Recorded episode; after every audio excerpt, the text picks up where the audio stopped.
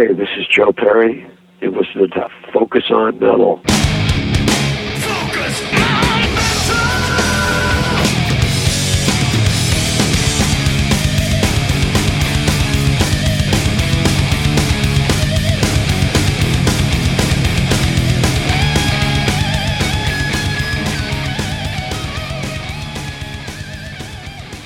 Hey, Metalheads, it's Scott. And Richie. Welcoming you to yet another episode of Focus on Metal. Of course, our guest this week, I can't freaking believe I can say it, the one and only Joe Perry. And I owe this to the hard work of my cohort here. Once again, did a great job hooking this one up.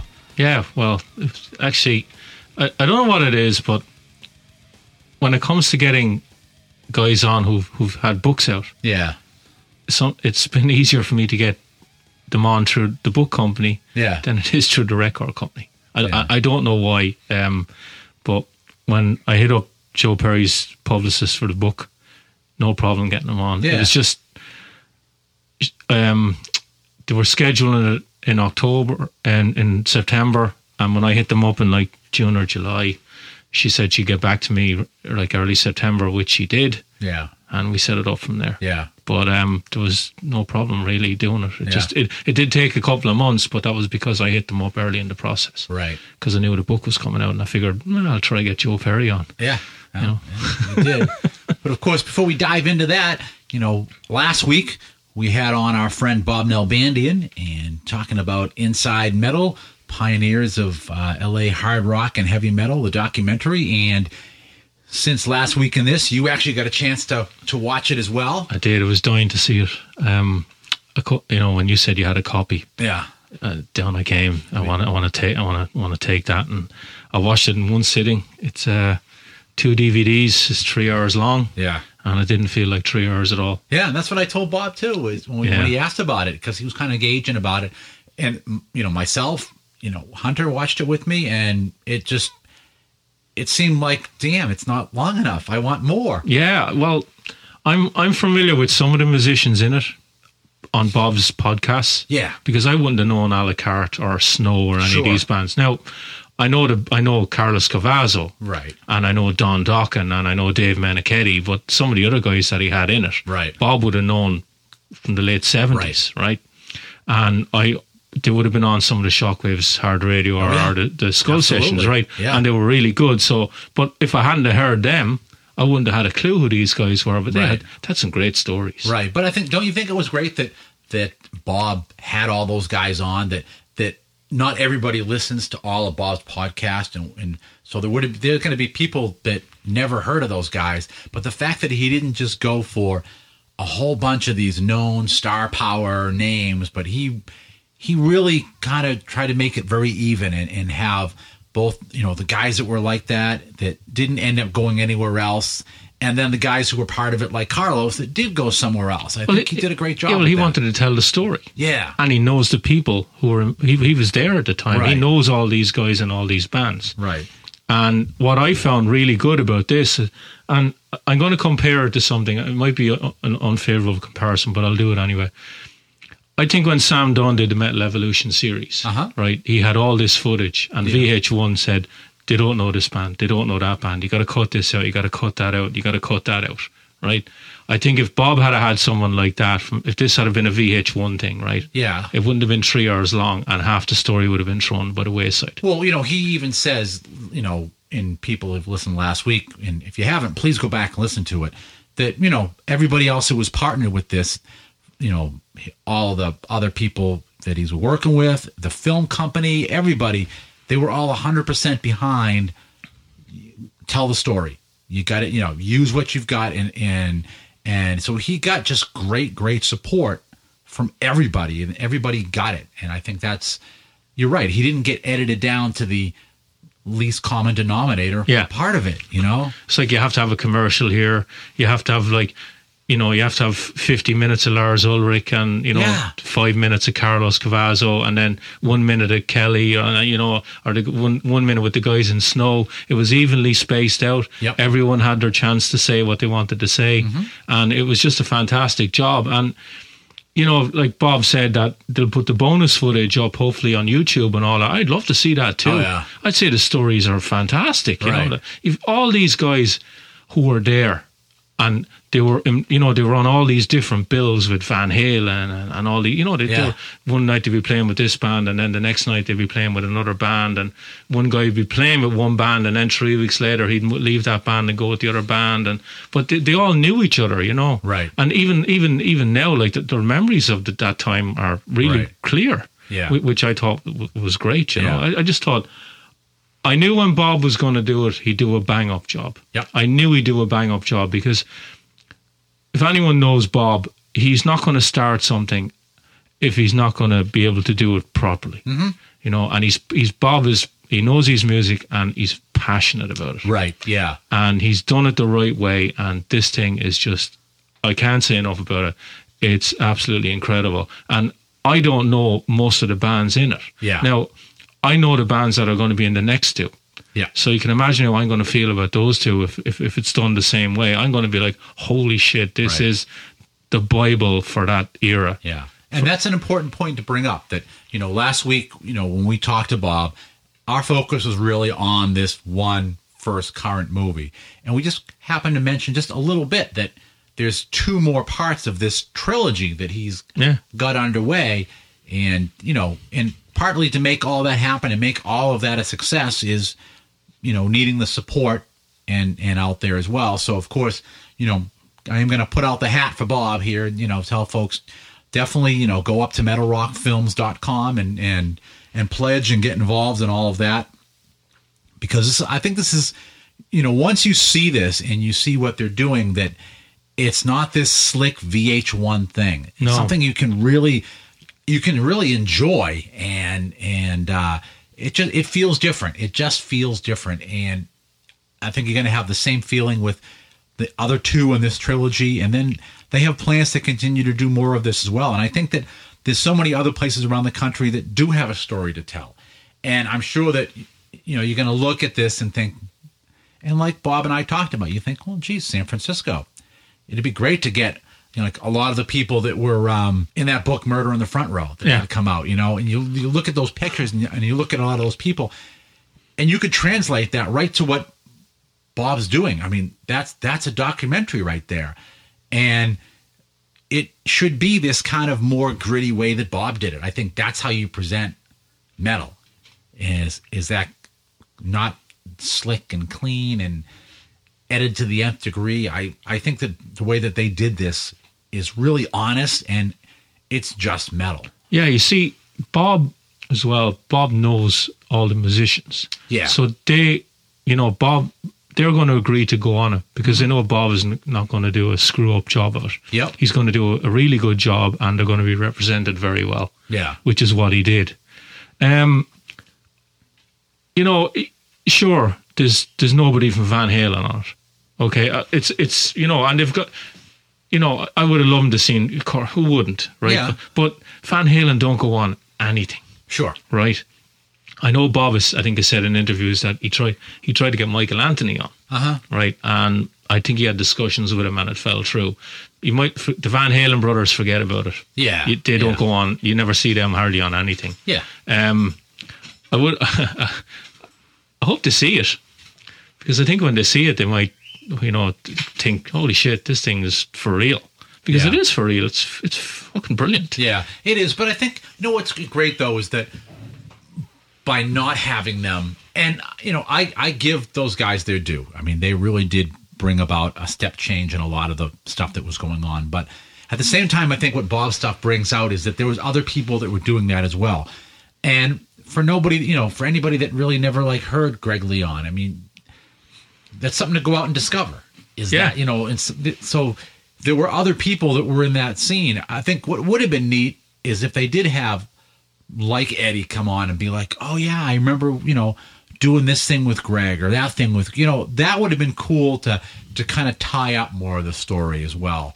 Um, but again, I like the fact that he had a really nice balance of kind of I hate to call them the, the unknowns, but you know the knowns and the unknowns that were there. Yeah. And I even told Bob I was glad that you know we had Lars in there but it wasn't the Lars show, which, like you said, Yeah, if it had been a VH1 thing, I think so. Yeah, then it would have been you know the Lars show. And I don't want to slag on Sam Dunn because he's done a great job of of trying to to get something that he's passionate about as Well, well. no, you see, but he's I- working in a different frame. yeah. I'm not slagging Sam Dunn. I think Sam Dunn's movies are good as well. Yeah. But I think his hands were tied when he Right. got to the Metal Evolution thing Sure. because he would have had a ton of footage, Yeah. tons of footage for all these episodes, and they had to be edited down to 44 minutes because there's 16 minutes of commercials. Yeah. And they probably would have said, right, what what era are you doing now? You have to have this guy, this guy, this guy, this guy, and this guy, and these other guys we've never heard of. You can't really have them in it. Yeah. Whereas Bob went,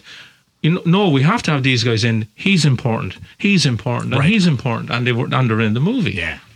You know, and, and it it all you know, it, it's just it's fantastic. One of the things I loved about it was when he had the old footage of all the billboards in LA and the big one of Rush's hemispheres and all that. You're never going to see anything like that ever again. No, you know, it's you're not. fantastic. Yeah. You know, I, re- I loved all that old footage, you know, the whiskey and the Starwood. And Yeah, all, all- yeah. Like, these are all places I've heard of, Yeah. right? Never been to, right? Yeah. Probably some of them are gone now, Right. you know, and then you see all, you know, the, the, the camera outside and Van Halen with such and such a band or Alucard and, Yeah. and Snow and, and Van Halen opening and all this was like, wow. Yeah. This is like, wow, holy shit, you know, fantastic stuff. Yeah. yeah. But, uh, I, brilliant, brilliant Yeah. DVD, absolutely brilliant. Yeah. So definitely, if you haven't listened to last week's episode, go back listen to it. Great talk with Bob. Had a great talk with uh, Michael Wilton too about the Soulbender release, and uh, so that's on there as well. So it was a good episode last week. So if you haven't listened to it, go back and check it out.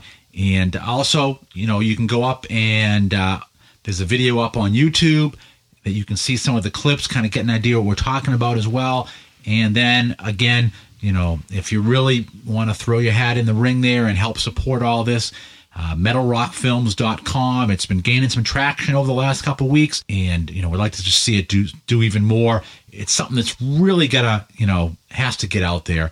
So you know we're, obviously we're throwing all of our support behind it. So we hope that that all the rest of you in uh, the metal community do as well. Definitely, it's just Yeah. it's just fantastic. It's a fantastic documentary. Yeah. just fun. Even if I think even if you're not a metal fan, Right. there's something in it for you because the, the story is just really well told. Right. Absolutely. And yeah. I, I can't wait for the next two because I know all the bands in the next two. I'd be like, holy shit. yeah. So of course this week, you know, kind of a big week for me because yeah, I, I let you have this one. Yeah, it's. I mean, obviously, I mean, we sit here and we look over, and I've got a wall that's covered with Joe Perry stuff. So, Yeah, and uh, you know, for me as a guitar player, huge influence. Um, you know, I mean, you look over there, Richie, and there's that one poster uh, over in the corner, the Joe Perry project, yeah. You know, eight dollars. And uh, no, the other one on the other wall. Oh, I see it. Yeah. So that was that was come to call you low. Oh, just down the street. Yeah. And, uh, you know, I can remember going to that show, having my buddies turn to me because, you know, up until then, you only, Aerosmith was playing massive, massive shows. You know what I mean? So to see Joe Perry that close in and everything, and they turned to me and they were like, Holy crap, you even tap your foot like him. Because when Joe plays, he has this thing of rather than tapping his toe, he taps his heel. And it's like, they're just like, you even tap your foot like he taps his foot when you play. Um, just, he's been such a huge influence to me. You know, partly because, you know, local guy, Boston band, always playing around here. One of their first gigs, you know, he talks about like one of their very first ones, and I kind of chuckle about it. But one of the other ones was just down the road here at Rogers Hall. And, you know, so I pointed that out to people, be like, yeah, I think that's like Aerosmith's like second or third gig was there. And they're like, you're kidding me. But it's, you know, it's always been a, a, cool part of my history. And he's brought a lot to it. And, you know, you can kind of see a lot of their influence through a lot of the music of today. People have taken a lot out for those guys. And, and really not so much, I think, you know, you talk to, to guys like Metallica and stuff, and they're not going to talk about things that happen post draw the line. You know, that's all that it's stuff that happens with rocks and, hmm. and toys and stuff like that, and not so much the other stuff that happened afterwards, where there's still some of the essence, but you know, even for me, it's really that initial set of stuff, right? You know, f- from the uh, self-titled one right out to to draw the line, and and that's kind of that was the kind of the core of my stuff with music too, which made me go back and like where did you know start bugging record store clerks about why don't you guys have any damn Yardbirds in here? When are you gonna get some Yardbirds? And going back and researching a lot of that stuff as well. So it, it's you know fantastic to to finally actually get to talk to Joe, and um, I, I was lucky enough to to get more time with him than Oh, You're supposed to have 20 minutes. 20 minutes, and we got and I, I'm waiting for the text, and I didn't get one, and I'm thinking, oh, something's gone wrong. He hasn't called, and then I get a text saying I got 50 minutes with him, and I'm like, holy shit! Yeah. So you must have done something right. So we had yeah we had a good we had a good talk and Good. I'll tell you the and you know obviously I I praise the book up and down talking to him but it's not just because I'm on the on the horn with Joe. It is a really really good book. Yeah. Uh, it reads really well, and they did a you know just a fantastic job. And you know, and I talked to Joe about it, and I've talked to you a little bit about it. That part of the thing for me too is that you know, Sammy did a good book. I like Sammy's book, and the thing though is when he talks about stuff, a lot of the places he talks about, I don't have a good frame of reference for. Mm-hmm. And even you know, like Joey Kramer's book was great, but for a good chunk of Joey Kramer's life, he's in New York. Yeah. And again, I don't have a good frame of reference for that. But when you talk about Joe, I mean, he's starting he's starting the damn same damn hospital I started in. you know? So I mean the frame of references for this, for the good chunk of the book, are places that I know of. And so a lot of it really spoke to me just from that. Yeah. And uh, you know, that might be part of why I got a little bit more time with him too, is because, you know, basically he was born here in Lowell and we're based in Lowell and, and uh, you know, he's got I I believe his father is buried here in Lowell too and, and stuff. But yeah, great. I was I really appreciate you setting that up and we definitely had a good talk. Yeah. I can't get any higher than him. Yeah. I So, can't. you know, as far as um, you know, for you, you know, just to kind of put the other flavor of it, because now we've got the the Boston fanboy part of it. Mm-hmm. But I mean, when did they come on your radar? Permanent vacation. Really? Yeah. Which is um, which is really actually a really good album. I love it. Um, You know, now. uh, Did you? Did they do Ireland on that tour? No, they didn't. They, Jesus, when, I think the first did Ireland. I think we're on Get a Grip. Okay. Um, I think UK. Were one of these bands that came over, done some gigs in the UK. I think just made their money in the states. Really, Okay. toured a lot in the states. Yeah, I mean that that tour there, I saw them in their Halloween show, Providence Seventh Center, Dokken opened. Oh, great. You know, it was a good show. The my big thing for that show that was really cool was that they actually gave Brad Whitford a solo spot on that show, which was great. 'cause, mm-hmm. You know, and Joe even says it in the book too, how much he appreciates the the relationship that he has with Brad and how well they fit together. They don't step on each other and they know how to where each person's spot is and where the strengths are and allow those person to play to the strengths and all of that and he says some really nice things about Brad in the book and I think that was really cool to him because most people, you know, it's when they talk Aerosmith, the focus is always Steve and Joe, Steve and Joe, Steve and Joe. you Yeah, I've often wondered how the other three guys handle that. Yeah. maybe, maybe years ago they handled it with booze and drugs. Well, it's you know the if you get the um the Pandora's box box set, mm-hmm. they have a song on there that's called "Krawhitham." I have it. Do it's, ya? it's just the three of them because the other two were out of it. during yeah. the draw the line sessions. 'cause the other two were the other gone. two were out. Yeah. So three of them were jamming. Yeah. Um, that to me, I thought would that that's the classic. So what do the other three think about those two? is, is that? Um, but I- think that I think you did a great job in the book with kind of the relationships with everybody and, and how he thinks about people and all of that and um, just yeah just really well done You see, I'm I'm I'm apprehensive sometimes when ba- when bands bring out multiple books because are they going to tell their story or are they just going to answer stuff that's written in the other person's book? Sometimes I'm I'm thinking, you know, Steven Tyler said stuff in his book. Yeah. I don't want all this book to be Joe Perry answering all the stuff that are come back doing a comeback about Yeah. what Steven And he said really doesn't. him, I mean, which is, is- which is which Yeah. I, which is great. Plus, the other thing with this is Aerosmith. They've had an autobiography. Uh-huh. Joey's had a book. Stevens had a book, and now Joe's has a book. Yeah. And I'm, th- I'm thinking, okay, is overkill. It's like Guns N' Roses. It's like Slash has a book. Duff has a book. Steven Adler has a book. It's like, okay, guys, you know, what am I going to learn? The thing, I guess, see with with Joey, I think that um, I had a good take. Uh, Joey had a nice slant to his book. Joey's book was great. You know, it's a fantastic Yeah. book, and and I really got a lot out of that. Um, Joe's, you know, I didn't read. I haven't read Steven's book at all, and I kind of don't even intend to. I read it. It's it's it's okay. you know. But then, you know, Joe's book, obviously, I- I'm I'm a big fan of his, and I always want to have more insight about him. But you know, I read that book, and for a lot of his stuff and the way he's talking about stuff he was into as a kid and and all that, and it was kind of like I could relate. Like a lot of the stuff was like, holy crap, that's like that. If I had my daughters read that, they might have gone, Dad, that's you. You know, it's it's was really kind of weird how a, a lot of that was, and uh, I just you know he, it really is. I think he you know he's show he's telling his life, his perspective, and he he really makes that clear that it's it's how he sees things. Okay. you know, and it's there's no answering. It's not uh, trying to double back or cover your ass or anything like that. It's it's it's reads like Joe Perry. You know, he just he says what he wants to say, and he's pretty straightforward, and, and it just really does read that way. And he does give a lot of credit to a lot of people that helped that band along the way, and that's that's a that's a big chunk of this. You know, he talks about Frank Connelly and, and how important he was to them in Boston and what he brought to the to the table for them and stuff. And and even when he talks about you know with with Collins and management, he does give the guy the due of what he brought to the band in the beginning.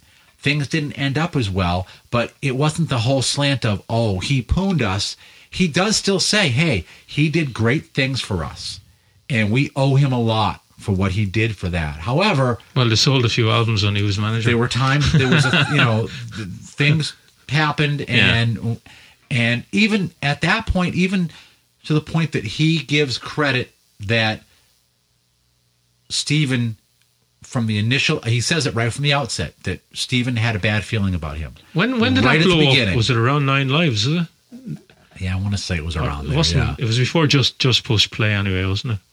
Nearly sure it was. yeah nineties. yeah yeah. but, it, but you know he he gives Steve absolute credit to say no that he was Steven was right he was dead friggin' right that ultimately his bad feelings were right on mm-hmm. and so he's a guy I, there's a good balance there Yeah. you know because he could have just not said that Steven said anything about it or you know not straight out in black and white said you know what my brother was right you And the, the other thing now, you have it on the table there, and I'm looking at it, and I've got a copy at home as well. It's not a 200 page book. no It's pretty. De- it's a decent size, so there's a lot of good stuff in it. yeah. The thing that really bugs me is when someone has like uh, it's like Lou Gramm's book. When someone has like a 30 or 40 year career and it's 206 pages, I'm like, Yeah. come on. Yeah, yeah, You know, definitely. come I- on. I, and I'm probably going to have to go back and reread it again because it was definitely uh, that. Uh, I think what you gave it to me on Well, we got it Friday night. Yeah, we got, we got it three days before the interview. yeah, and it was like okay, so I gotta. I have like two days to Hmm. and still do everything else I need to do on the weekend and like read this thing like a motherfucker Yeah. and get it done Yeah. because I'm not going to interview him not having read the book. I know, that, know? I don't like doing that either, to be honest. Yeah, You know, I think if, you, if you're going to interview anybody, you should at least have the book absolutely. or have the album or, Yeah. or something. It's just it's sim- it's a simple thing to do. yeah, yeah. And uh, the publicist was great. Sent us two copies. You know, it was fantastic. And you got 15 minutes with Joe Perry, so you know, excellent. I, yeah, you know, you can't uh, you can't beat that. I'm not going to try. I don't know. well, I don't know. Hetfield, Eddie Van Halen. Yeah, I'm never gonna Eddie on here. But uh, like get, no, his, get his janitor on.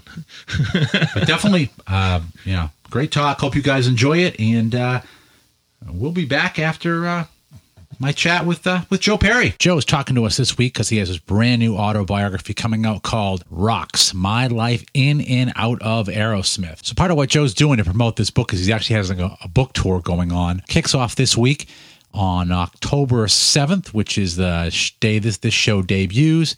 He's going to be at the Barnes and Noble at Union Square in New York at seven o'clock.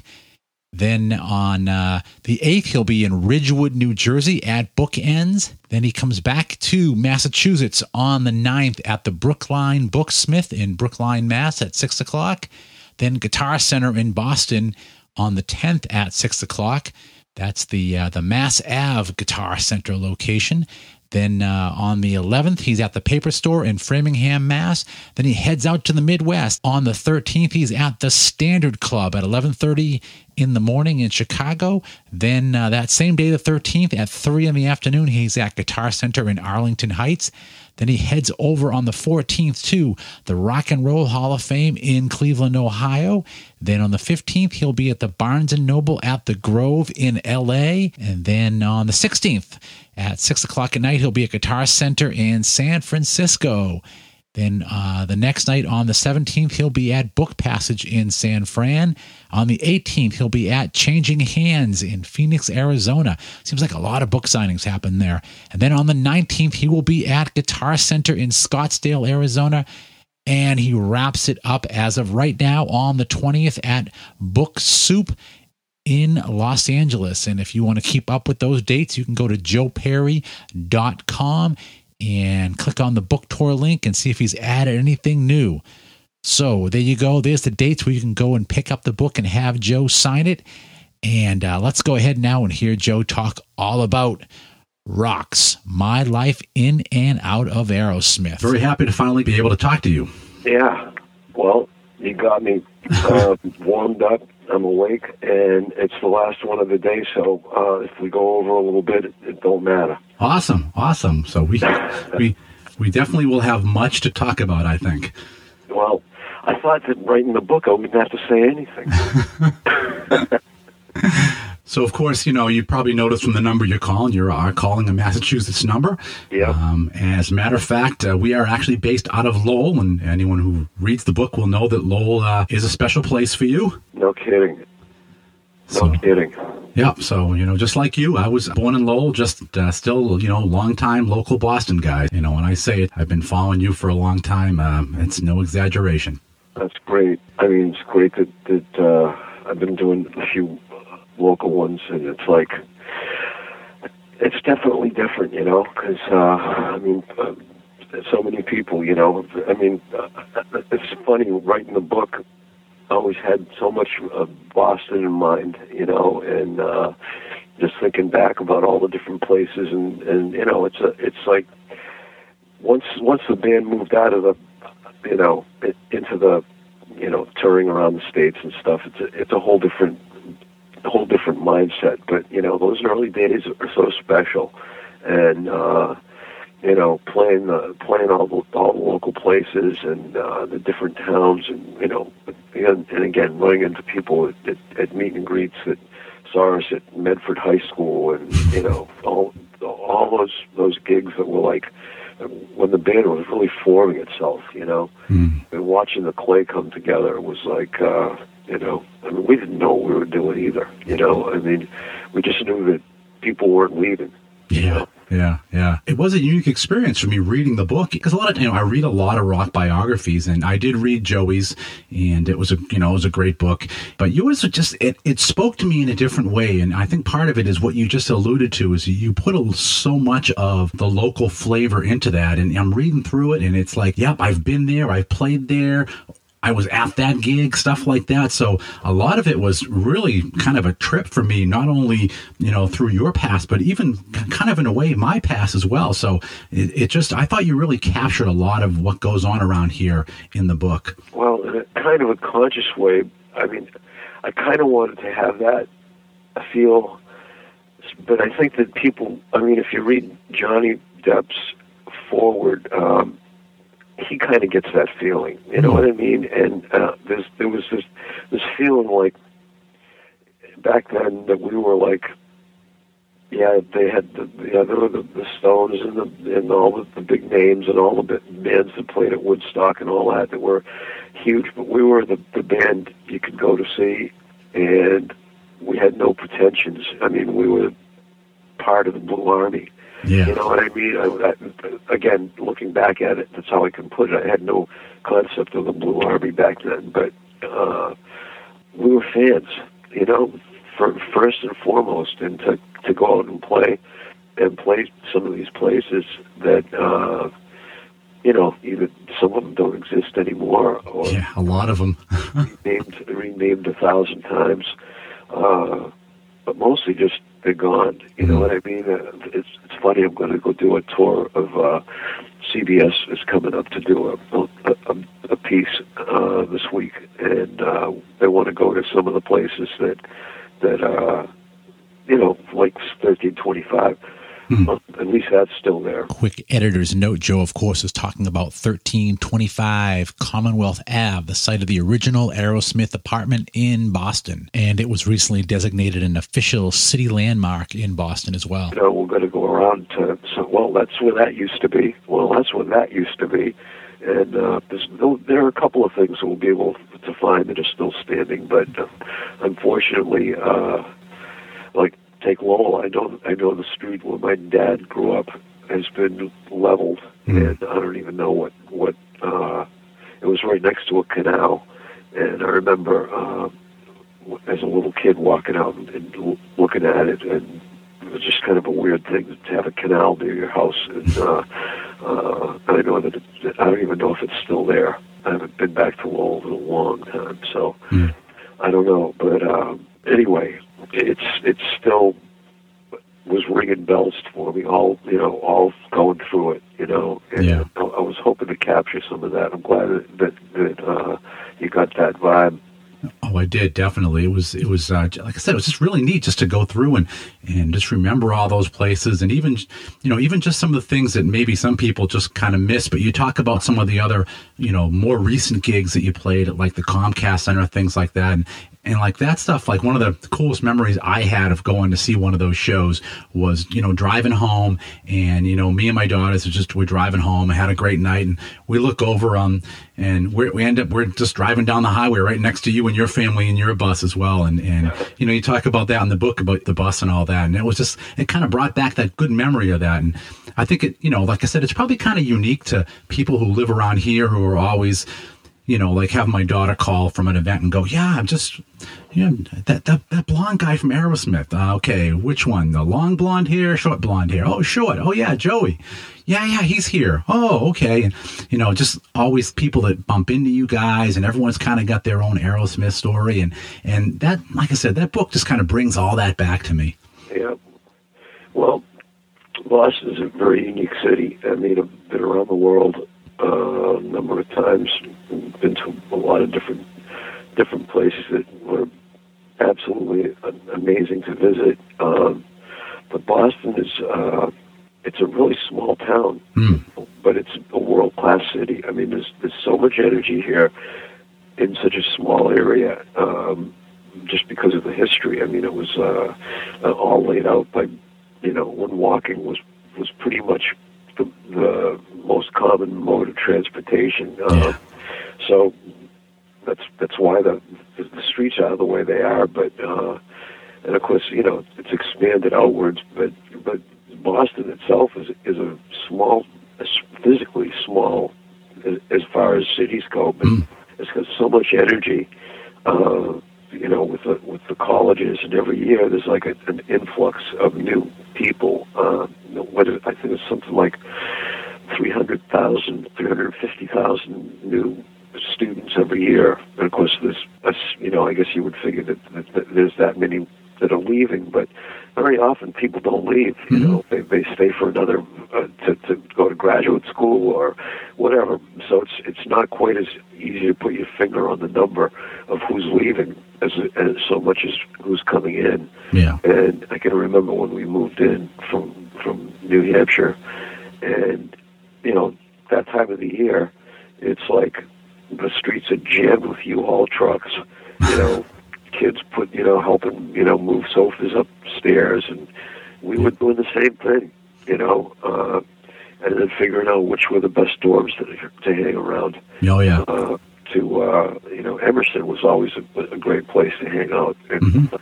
and find some uh, find a date. You know, Yeah. Oh, yeah. I've spent many nights hanging out at Emerson. I had uh, actually a buddy of mine that was going there actually had uh, Pat Metheny's old room at Emerson. That was kind of like his claim to fame. I got Pat Metheny's old room. Wow. So yeah. interesting. Well, a lot of a lot of people, you know, um, you know, comedians, a lot of artists, a lot. Of, I mean, it, it was a hotbed, you know. Mm. We kind of moved here because it was. I mean, New York was really foreign to us, and Tom and I felt like, well, it's a great city to be. We we both had spent, you know, a lot of weekends going into town, and so we knew Boston pretty well, and it just made it just seemed like the obvious choice to start a band, Yeah. and uh, it was just a short jump from from New Hampshire. So, so, and I think that's one of the reasons the band stayed together as long as it did. I mean, uh, because and, and the fact we're still together. I mean, had a lot to do with we the, the fact we stayed here and we didn't move to LA. We didn't move to New York.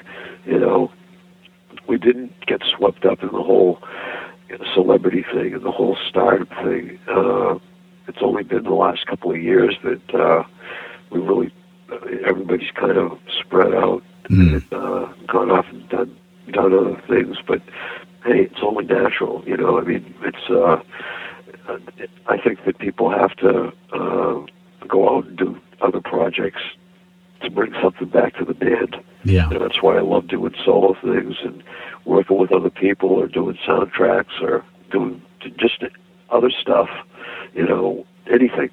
Just so when you come back, you have something new, Mm. you know, something new to to, to share. you know. Yeah. Uh, that's why it was, uh, you know, exciting when Steven did uh, American Idol. I mean, you know, everybody thinks we're pissed off at him about it, but like I said in the book, it wasn't that we were that he, that he did it. It was just how he did it right. you know, and uh, so I think a lot of things that that uh, have been uh, uh, said about the band in, in the press have been misconstrued, you know, and uh, then there's some other stuff that you know that, that really happened that, was- that that even I don't believe when I read it back, you know. Uh, so uh, anyway, Yeah. I'm sure you got some questions. I'll say one thing that was really I thought you really balanced very well in the book, and it's probably very hard in in a book like this, and, and given your long history, is that you never put words into anybody's mouth at all. You always made sure that with everything you were doing, that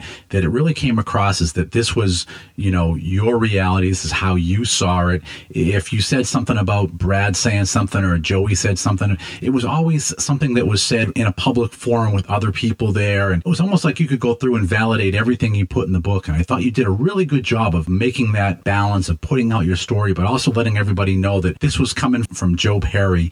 I just like the way you did all that in the book. Well, that was that was really important to me. I'm glad you noticed that because um, that was one of the things that I noticed in some of the books that uh, some because I read quite a few autobiographies. Um, probably about 87, 80 percent were music, but uh, other other people in other walks of life, you know, politicians, sports people, uh, just to, for two reasons: one to see how they dealt with their autobiographies, and uh, also to, to see how the uh, uh, it worked with with having a ghostwriter. I read some that didn't didn't work with a so-called ghostwriter or a or a co-writer. Um, and uh, some of those books I found hard to get through because it ta- it's a, it's a special art writing writing a book that's that's readable. You know what I mean? Uh, and still retaining the person's voice. So I, I spent a lot of time reading uh, reading those books, and uh, one of the things that that struck me when I finished, and I I felt like I didn't I didn't get anything from it, and I've tried to analyze that. And I, when I when I sat down with with uh, David Ritz and talked to him about it, because I read some of his books that that kind of left me feeling I didn't think they were that good. And I told him, I said, you know, what? How come these came out so kind of flat? And he said, well, they, the people didn't give me enough time. Hmm. They gave me like four hours of, of uh, interview time, and then I had to go back and read other books or read press art, press articles, read, uh, uh, to talk to other people, uh, and get stuff secondhand. And uh, and I was determined that that it had to sound like it was coming from me, and that was that's one of David's skills. Is able he's able to after he spends time with you, you give him all the time he needs. He gets inside your head, and and he can take on your uh, your uh, uh, kind of dialect, Mhm. uh, your the way that you speak, the way you think, you know, and um, but more important, I think that that it was uh, the point that you brought up that that I didn't want to put words in people's mouths. I didn't want to think for somebody what somebody else was thinking, you know, uh, and that struck me in a couple of books that I read. It was like, and they said this, and they and they and they felt that, and it's like. I don't know how they felt. Right. You know, all I can, all I know is what they said back to me. You know, uh, and if I didn't remember it, I'll tell you. But uh, the bottom line is, you know, I- it was just important for me to to have the truth come from me as I remembered it. Hmm. You know, that was really the probably the rule number one. You know, Yeah, and, and I'm glad you brought up David Ritz too, because you know, in helping you assemble all this, I, you know, I have to say I've heard so many interviews with you. Obviously, a guitar player, followed you for ages, and when I read this book, I really was reading it with your voice in my head.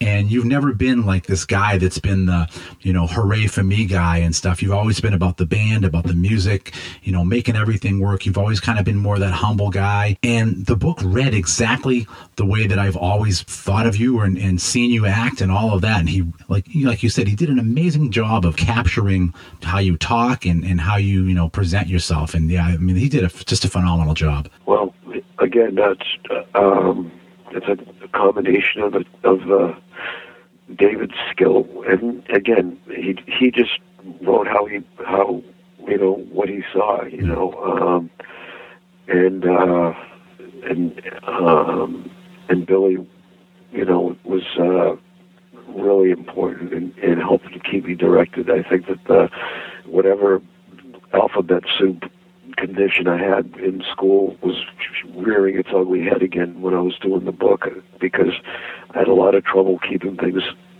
keeping things in in order Mhm.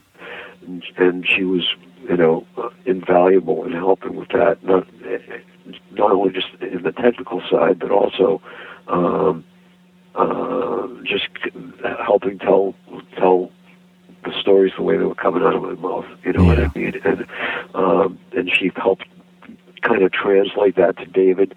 Uh, and so it was a, a real team effort, you know. And uh, but it, like I said, the bottom line is one of David's skills is being able to to uh, to get somebody's voice. And I'll tell you something that um, um, when the Buddy Guy book that he just did, he was talking about John Lee Hooker, okay, and John Lee Hooker stuttered, you know, and uh, I don't know if many people know that. And certainly, uh, you wouldn't by was just listening to his, his music because I guess when people sing, they tend not to stutter, Mm-hmm.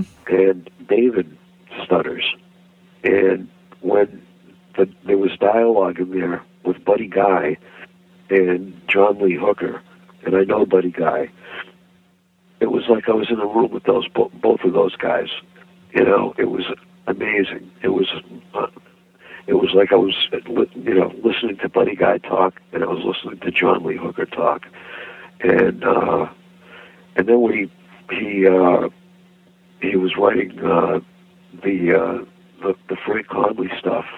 I mean, he he it sounded like he had a tape recorder going when Frank Connelly was giving some of his, you know, some of his dialogue. Mm. He nailed them.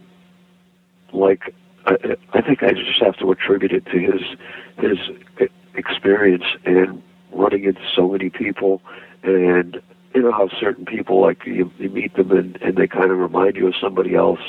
Um, somehow there's some kind of he has a, a gift of being able to just when he hears that and, and the, my description of, of uh, Fred Connelly, uh, he was able to make that dialogue read like Frank talked. Mm. But incredible. Yeah. Uh, so you know, obviously, when he had you know a living a living person to talk to, I mean, he's gonna he, he nailed it, you know, and uh, and so that that satisfied the uh, the first. Uh, like I said, the first thing about the book that I, I wanted to get across, Yeah. and uh, I appreciate that you noticed that. Yeah, yeah, definitely. Yeah, and even like you talk about, you know, with Frank and stuff, and and you know, being around Boston so long myself and stuff, and I could just hear that as well. Like, okay, I you know, I get what you know what this guy is, and and you could it just really came through, and I could have a like a kind of a whole new appreciation for all of that, and and it, yeah, it was just so well done. Well, thanks. Yeah. Thanks. And uh, yeah, it was uh, interesting going through the pictures too because uh, uh, we were able to date um, some of the gigs and some of the some of the, the places just by the by the clothes we were wearing. Yeah, I noticed that with the one with the, uh, I think it was towards the back in the uh, the whole guitar section, and you, you were like, yeah, by the clothes, this must have been the garden, and then it was, yeah, it was like pretty cool looking at some of those pictures.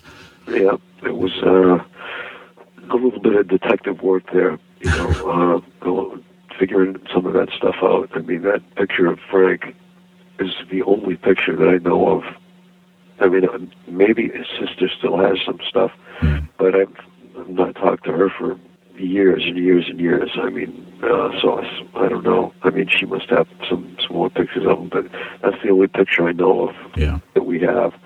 Um, but uh, anyway, it's uh, it definitely was uh, um, a labor of love to uh, get the uh, get the truth out. Mm. Uh, then have to go over and get it again and edit it and just you know hand pick almost every word. You know. Yeah, I, I imagine that must have just been an immense effort to decide what you were going to keep in and what you weren't. And I noticed that in, in some chapters you had just very short paragraphs of things. It was kind of like you kind of got in, got out, almost like you just wanted to make sure that that particular thought was included within the chain. But I, I just, you know, in reading all that and how that was laid out, I was just thinking, how does he pick which things are, are the important things and, and not? Because you could just go multi volume with your life story.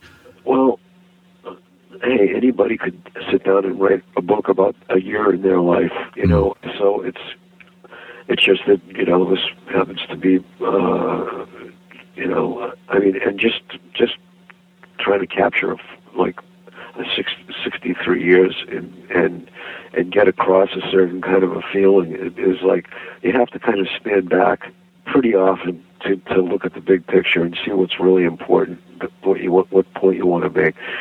You know, some of the stories could end up sounding redundant because the same mechanics are there, Hmm. um, uh, the same uh, emotions, the same uh, personalities. So it's kind of like I really don't need to tell that story again or dwell on it. So we're picking the picking the stories out that give the you know that move the move the, the big the big picture along is really the the key. And uh, and again, you know, I, I didn't want this to be another sex, drugs, and rock and roll book. I mean, at, at all. I had no interest in doing that kind of a book. Mm. You know, I read enough of them. I've lived it. I mean, it's like it's been written about about other bands, about us, about everything. So it's it's like you know, I, I, I, it's part of our history, but it certainly wasn't the main you know the main thing and uh, about the, the the personalities and the the reasons why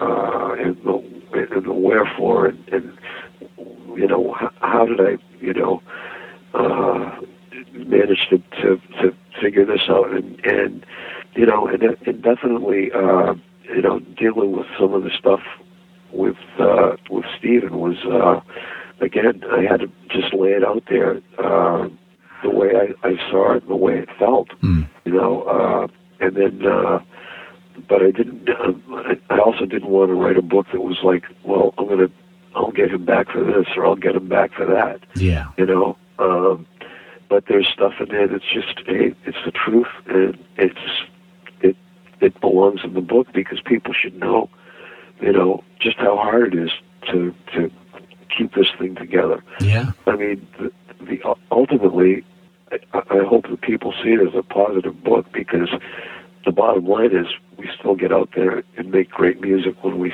when we get on the stage and play. Right. But I'll tell you, this it, it was it, it it was hard, and it still is. You know, keeping it together, and uh, and using the the tools that we learned and earned so hard.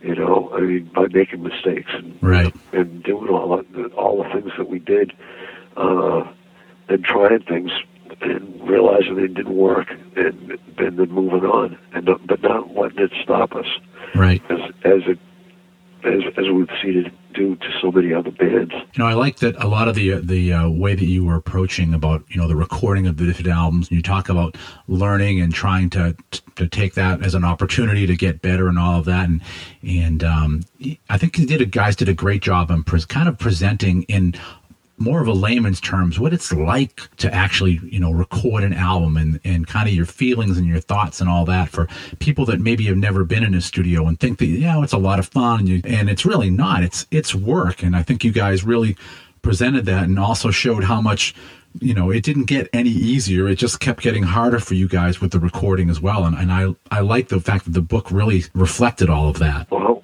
it's all it's it's all there, man. It's it's uh, um, like I said, it's it's how it how it happens, and and there's no doubt that you know after writing, I mean. Your, your creativity comes and goes. It goes in peaks. I mean, you're, you're a writer. I mean, and, and you must feel days when you feel like you know you could write forever, and then there's other days you go, I don't want to look at that thing. I don't want to, you know, and, Yep. and or, or sit down, but you know you have to, and it's really the same thing. I mean, but there, uh, that's why I've, I've read some and and spent so much time looking at, at other artists, you know, painters, and talking to, you know, actors, comedians, uh, writers. Uh, um, my wife is is an artist, and she's a, and she's um, she writes, she does spoken word. She's uh, she's a, a photographer, a painter. So you know, it's uh, it's inspiring to to see that creative process. I don't think you can ever stop learning how that works, and uh, and uh, especially when you feel like I think I wrote the, the best song I've ever written.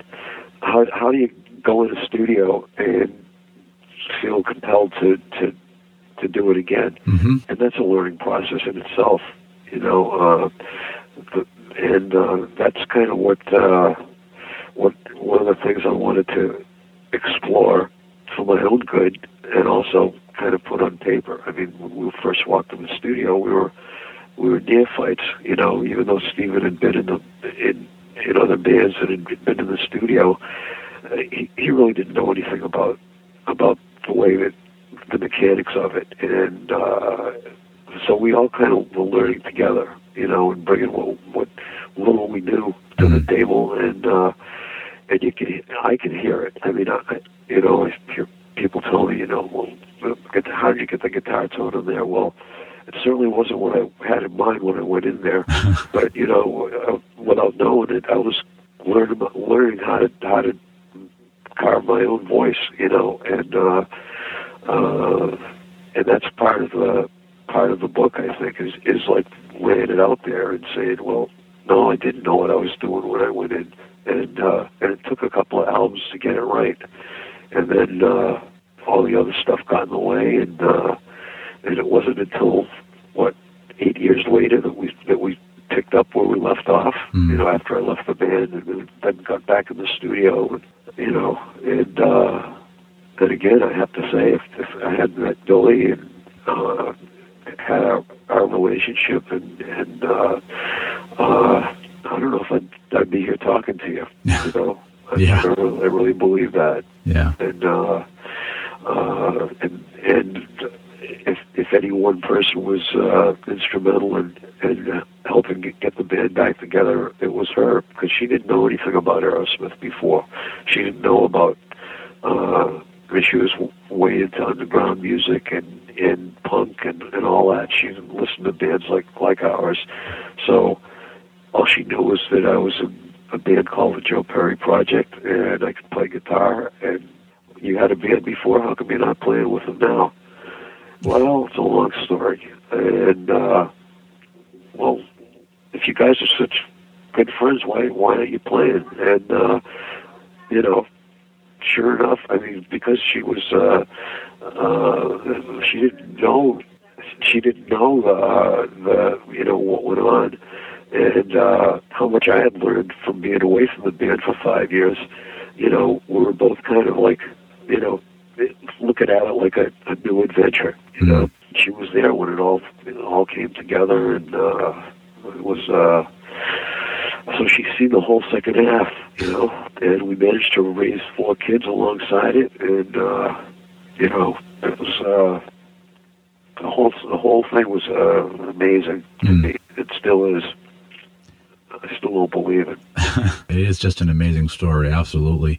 And you mentioned the project. Do you keep in contact at all with Charlie anymore? Yeah, I talk to him once in a while. Uh, mostly David. Hmm. Uh, but uh, yeah, I think Charlie came to the last Aerosmith show, and uh, I've, I've talked to him now and then. And uh, uh, but, but David, I, I talk to a lot. Mm. Uh, he's played with me in some of the, the last uh, time, few times I've gone out. And he's also filled in for Tom when Tom was, was sick. So Yeah, that uh, was actually kind of a. I had a mixed feeling that when I was seeing that tour. It was like, oh, cool, I get to see David play with Joe again. But at the same time, I was like, oh, I'm not seeing Tom. But yeah, he, I mean, he did a great job when he filled in. He did. He's a he's a great bass player. He's really and he just he's really he's got such a great heart and uh you know he had no like no ego as far as like you know oh I'm gonna go in there and like you know blow him off and all that stuff. I mean he studied Tom's style. He played uh played what Tom plays you know and. uh it was really uh he was he was a great guy you know all down the line you know and uh uh we do we do stay in touch Yeah, that's good. That's good. Yeah, every so often I see because obviously Charlie lives right over in Chelmsford, so every so often I happen to notice Charlie at different places. But yeah, so it's cool that you're keeping up with some of the guys. yeah Yeah. well yeah unfortunately uh, ralph uh passed away Hmm. a couple of months ago Hey, just breaking in here again. Of course, Joe is referring to Ralph Morman, who was the original singer in the Joe Perry Project. i was really sad to hear that Yeah. but uh hey we're all getting to that age Yeah, yeah, definitely. One thing that was classic, classic, absolute Joe Perry about this book, and I was, and I'm reading it through, and I'm just like, I just read cover to cover. Didn't look forward, nothing. I just was gonna. I read cover to cover, and I was thinking, geez, he's really not being very technical about stuff. And I was thinking, okay, well, maybe he's, you know, he's going to gear this as you know for the whole entire audience and not just for guitar holics like me and then at the very end of it you have the appendix about the text and about the equipment and I I love when the first Joe Perry Project album came out, the fact that you had not just the regular credits, but like every piece of recording gear you guys used was on that album. And, you know, I'm one of those guys that would buy the album, put it on, and read everything. If it had stuff on the sleeve, I read the sleeve and all that. And I was like, this is just such Joe Perry that he's got stuff from his text and then just the rundown of all the gear. That was fantastic. well i didn't want to get i wanted to put some of that stuff in there Mm. but I figured it would kind of clog up the story. Yeah. You know what I mean? Because the majority of people aren't going to be that interested in what kind of microphones I used or the fact that, you know, I would take the guts out of a Vox guitar and put it into a foot pedal or whatever, you know, whatever oddball thing, you know, uh, that would, uh, you know, of, uh, you know, some of the uh, the technical stuff. And anyway, I mean, there might be one or two places that were that was kind of uh, would be part of the story, but you know, I want I know there's a lot of guitar players out there that that were interested in that kind of stuff, and I I would have been, and uh, I would be, and uh, so I figured, well, why not do something like that at the end of the of the just have it there. If you're not into it, you don't have to read it, and it's not going to slow down the the uh, uh, the momentum of uh, of the big the big story. Right. You know, so uh, that was uh, uh, a real conscious uh, conscious decision to. Uh, uh, I mean, there's just so many guitar players out there, and I, get- I get asked those questions so often. It's like I figured, why not? You know. Mm. And the, like I, the, the, Simon and Schuster were they were really uh, behind me 100% on on doing that. You know, it was just really uh, they were great. Yeah, no, it's yeah, I, I love the fact that that was there, and and because yeah, obviously I'm I'm pretty much a, like a massive gear whore, whether it's guitars or pedals or amps and all of that, and and you know I love all that classic stuff, and you just you know can never have enough guitars, and ev- everyone's got a tone and a flavor and all that, and and you know I love when I'm watching you guys play and how you seem to be able to pick the right guitars for the songs, and and the fact that you know, when you go into that appendix, you know, they, there's some kind of explanation to a lot of the work that goes into deciding which guitars get used when and all that. So it was pretty nice to see that breakout. Right. Well, it was uh, it was fun doing that, and uh, I was I was hoping to do be able to add some more things to it uh, in the in the iBook, but uh, uh, by adding some music to it, but um, the the uh, the legal end of it just got to be too uh, too complicated. I mean, really, that really like got in the way as far, as far as adding stuff to it to an iBook, but. Um, uh, it just, uh, um, you know, maybe as time goes on, future in the future we can do do something. But uh, uh, but right now, um, I wasn't able to to add any more to it than I than, than we already have. Yeah. But uh, at least we got the uh, the appendix the way it is, and and, uh, and John Bianelli was able to find to track some of these guys down, and uh, it was great, you know, being able to to talk to them again and, and see what they had to say. Yeah, I think it was just a really cool thing that was there. Obviously, besides everything that your wife brought to your life and all of that that you wanted to include in the book, going into this project, was there anything else that you thought was like a really key thing that you wanted to make sure that you really brought out in the book? I think that the, the tumult of the of the late '90s, uh, after the band,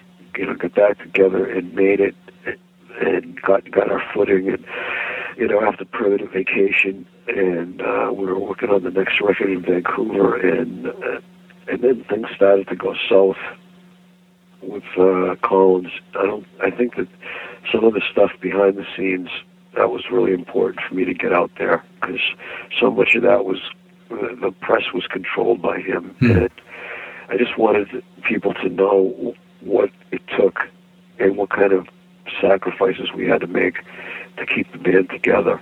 I mean, whether it was uh, the, the the crazy stuff he was pulling, like with the with the band meetings and and, and basically, you know, I mean, we were all well. I mean, we were healthy. We were we were creating. We were, you know, successful. I mean, we were finally giving the fans what they what they deserved. You know, and uh, we were doing doing right by ourselves and raising our kids. And, and he was just wanted to keep us five people in a in a car.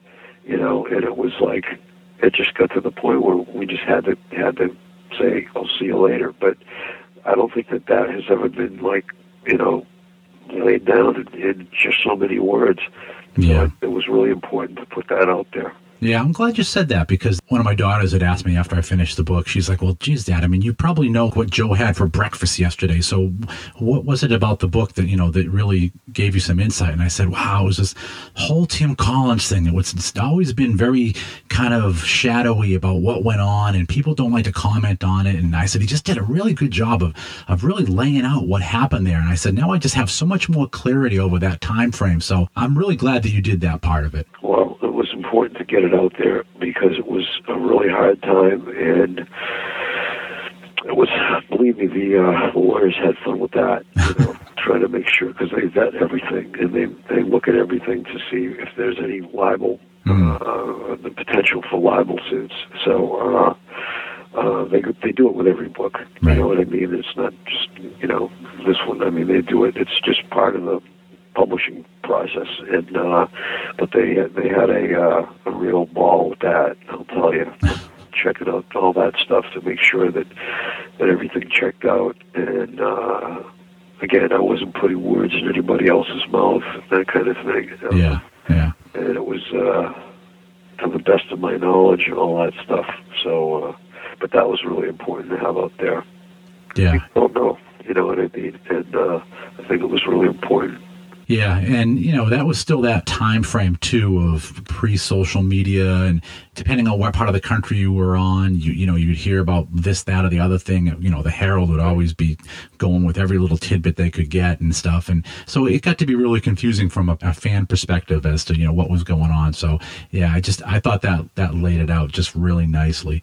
Yeah, well, that was it. And again, you're right about the uh, a lot of things got written about in the local press, but it never got picked up by the uh, by the by the wire. You Mm. know? So uh, by the and, and you know it being pre-internet and uh, anyway, uh, or at least at, at the level it's at now, it was uh, stuff never got out there. It was all bits and pieces, or they would pick certain things that they thought were newsworthy and and leave out other things. And it was like, no, you got to have the whole story, you know. Mm. So that was that was a tough part to go through. I mean, I I know I did things that I'm not proud of, and that and and I had to write about it, you Mhm. know, uh, to have it be real. I mean, to have it have some. Hey, if if I didn't put everything in there, the the bad with the good, it wouldn't be worth anything. Right.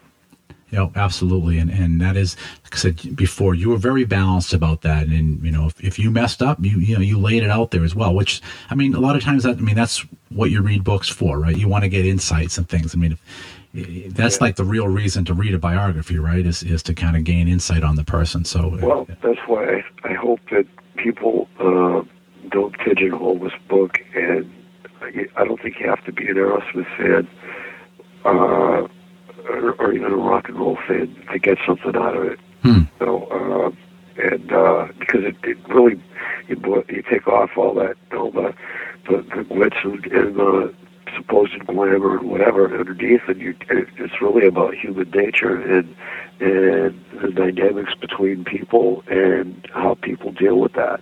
And uh, that's true in any in any time, any time, in, in any family, anytime you're working, uh, you know, whatever job you have, you're working with other people, how you get along with them, how you deal with, you know, differences of opinion and all that stuff. Uh, and that's uh, that is common to human nature. So that's that's uh, another thing that was uh, important to to kind of uh, make obvious.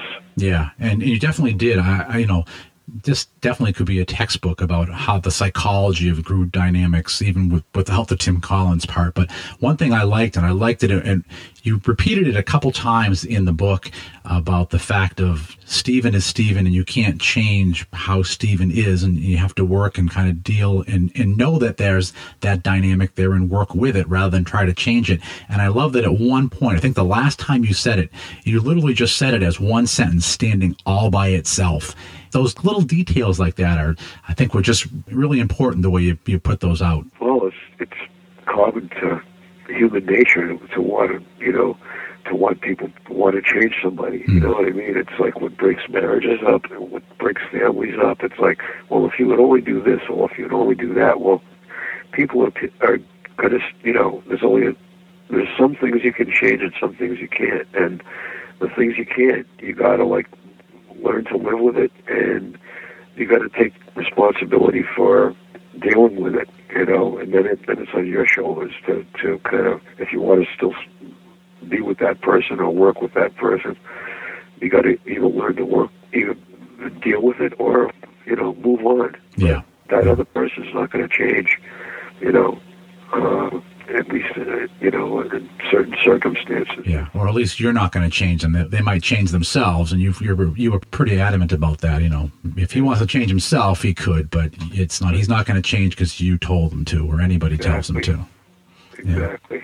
So, of course, the book comes out on October seventh, and then you get a little mini book tour as well. You you kind of psyched up about hitting a, a few key cities and, and doing some signings. Yeah, yeah. We're it's going to be uh, a lot different, I think, than our than the usual like uh, record release. Mm. Going to be hitting every city, uh, every major market we can Yeah. in a two week period, and we may extend it for another another couple of weeks, uh, but we'll see. that Yeah. It's just we're just I don't even have a schedule yet. They're still adding things to it. Yeah, I know you've definitely got a, a few dates around here in Boston, and, and it was pretty cool that the ones in Boston are getting moderated by Carter Alan. So that's good. A little BCN alumni going in there for you. Right. Well, it's uh, hey, it's going to be good. It's, that's what's going to make the Boston one special. Mm. I like that. You, you you know you mentioned Maxanne and of course you know Mark Parenteau and you know Yeah. just I mean there was just such a part of our history here with BCN and sometimes I mention some of these people to other people and they're like who and it's like are you kidding me you don't you don't remember all these guys they and I don't think they have a sense of not just you know locally but even nationally like how much BCN really meant to music at large Right. Well, they were groundbreakers. I mean, there was she was one of the first, if not the first, female DJ, and hmm. that's back when DJs could play what they wanted. You know what I mean? It was, you know, and you listen to them. You know what I mean? They talked between songs. It was like they'd let you know what was going on in town. It was a whole different, whole different vibe. you Yeah. know? And uh, Sirius, I was on uh, at the studio we were playing. We recorded the record uh, out in L.A. A part of the, of the building was uh, Sirius uh, XM or whatever, and it's just a room full of computers yeah playing, you know, program pre-programmed stuff. I mean, people have their shows, and they do their shows from their homes, whatever. And but most of the time, it's just you know, it's all these lights flashing and clicking on and off, and once in a while, somebody goes in and makes sure everything's running right. And then, you know, once in a great while, they would have somebody in there for an interview or something like that. But most of the time, it's just it was funny to see like Sirius, and you walk in, and it's like just a, a room full of computers. you know, you know they have a big studio, obviously in, in New York, and uh, you know where their, their headquarters are, and they have a uh, there's a couple of live studios in there, but uh, it was just uh, emblematic of the times. Mm. I know I, for myself, I just miss that classic BCN. You know, one of my buddies who since passed away, he was one of Mark's producers. And I can just remember, you know, he played in a band and you'd always see Mark. He'd come out to the gigs for them. And, you know, I'd sit down and, you know, Mark and I would shoot the crap and stuff. And, you know, that was, I think, part of the whole aura of that station. And, and it was, it was nice that you brought that out. And I don't think people realize even how important that, you know, even though you mention him in the book, just, you know, how key Mark was to a lot of what went on with Aerosmith. Right. Yeah. Well, I, I did my best, man. glad I'm glad that it was uh that that uh you know you liked it and you found it entertaining and, and it hit, hit a lot of things you know that I had in mind and uh it's it's uh it's just great all around. Yeah, absolutely. I think you guys did a great job on this thing. I recommend it to anybody that not just for, you know, rock biographies, but just even just a life story in general. I think it I think it hits all the marks and it rings as a very honest and, and true narrative. Well, well, thanks. Thanks a lot, man. It's been good talking to you. Hey, no problem. You know, and if you're ever heading up 93, going to Sunapee, and you're like, hey, I want to feel like swinging off the highway for a second and going to Lowell, you know, my door and my guitars are always open to you. All right. Well, thanks a lot. Awesome. Appreciate that. Thanks, man. I appreciate it. All right, man. I'll talk to you. All right, Joe. Have a good one. Bye. Bye.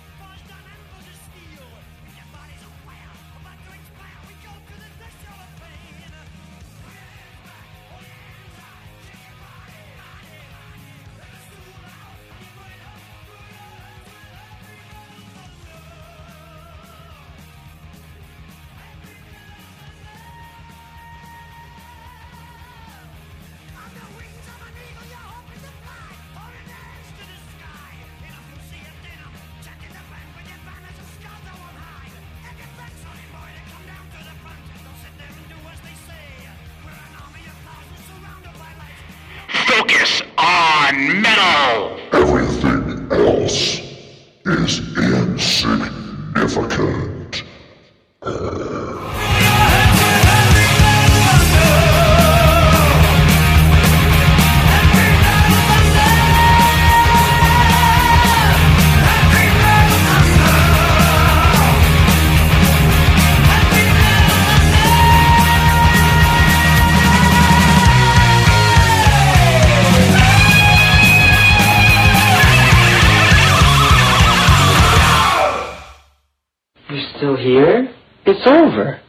home.